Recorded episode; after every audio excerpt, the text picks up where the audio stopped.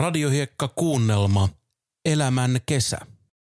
Kolmas jakso. Epäonnistuneen leirintäalueen vierailunsa jälkeen Simo päätyi viettämään yönsä armaassa Volvossaan kauniin pienen keijukaisen Inkerin kanssa. Lokit kirkuivat, mutta niitäkin lujemmin huusi Simon omatunto hänen ulostettuaan leirintäalueyrittäjän postilaatikkoon. Pitäisikö palata takaisin ja pyytää anteeksi tai edes jotakin selittää?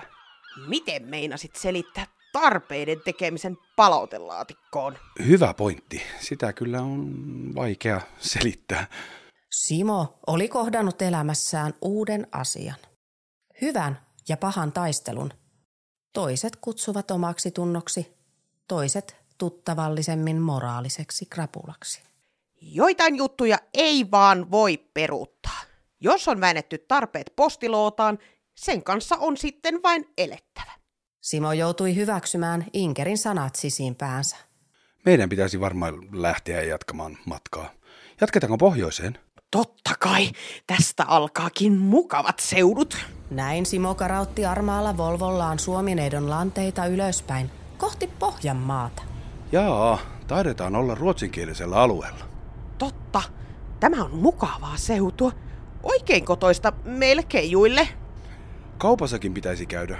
Hei, käyn tuossa pikkumarketissa. Ihan äkkiä. Simo käänsi armaan Volvonsa nokan sympaattisen kyläkaupan pihaan. Kauppa huokui maalaisromantiikkaa. Simo koppasi ostoskorinsa monenmoista tykötarvetta. Kassalla mies kuuli radiossa äänen kertovan ruotsiksi uutisia, joiden joukosta Simo tunnisti sanan uproar i Finland. Kapina Suomessa. Puhuuko se kapinasta Suomessa? Joo, se on uusi tuuli nyt. No voi Juuda, Iskariot, onko se paha? Ja, ei kai. Vaalien jälkeen tyytymättömät haluaa jakaa Suomen. Simo maksoi ostoksensa ja etsi autoon päästyään suomenkielisen kanavan, josta kuulisi uutiset niin, että hän itsekin ne ymmärtäisi. Miksei täältä löydy mitään tietoa kapinasta? Mistä kapinasta? No kaupan radiossa puhuivat ruotsiksi jostain... En oikein saanut selvää. Simo pysäytti radion puhekanavalle, mutta siellä puhuttiinkin vain kuningas Charlesin kruunajaisista. Tuon ukon kanssa tulee vielä ongelmia, Simo. Miten niin? Tulet näkemään sen kyllä. Saat olla aivan varma. Kenellekään ei tainnut tulla yllätyksenä, että Charles oli koko maailman historian köykäisin hallitsija. Äitinsä varjossa kasvanut ikuinen pikkuprinssi. Voi voi. Radiossa jauhettiin ukkoparan pyrkimyksistä pönkittää asemaansa. Radiossa kerrottiin Charlesin pyrkineen vahvistamaan Britannian valtaa vanhoissa siirtomaissaan. Tuo ihan hullua homma. Niin, ja hullummaksi men. Sano mun sanone. Tuon miehen hallintakausi toivottavasti jää lyhyeksi.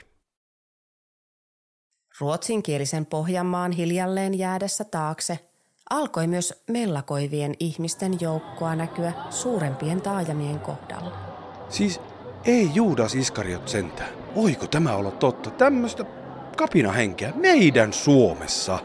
Onhan tämä aika, aika jännää. Hieno oikeastaan. Mitä hienoa tämmöisessä riemuisessa mukaan on? Mistä, mistä tämä kaikki on oikein saanut alkunsa? Simo yritti epätoivoisesti löytää autoradiostaan kanavaa, jolla kerroittaisiin jotain tilanteesta.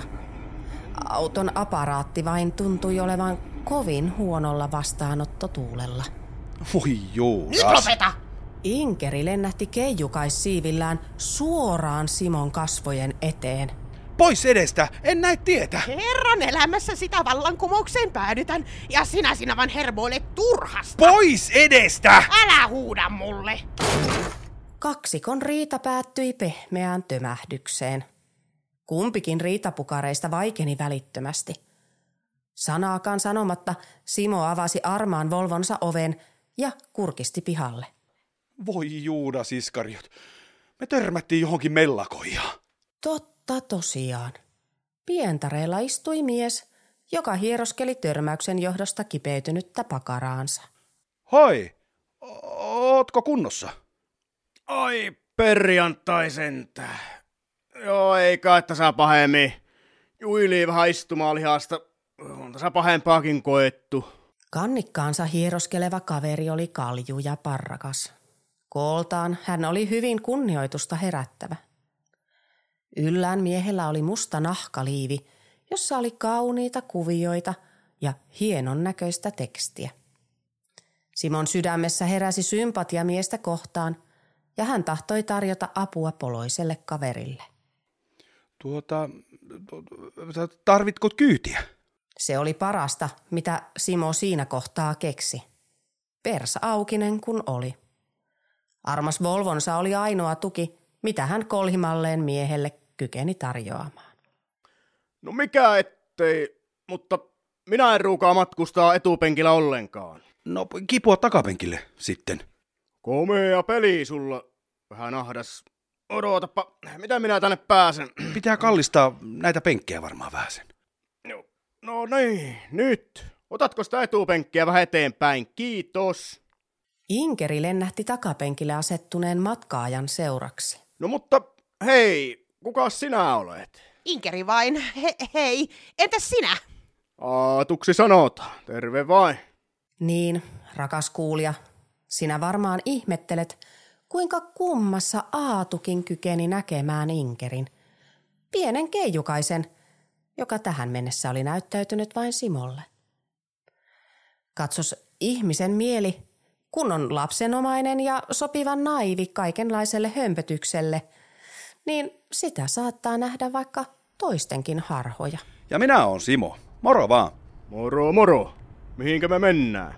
niin, hyvä kysymys. En oikein itsekään tiedä. Onko sulla, Aatu, mitään määränpäätä? On.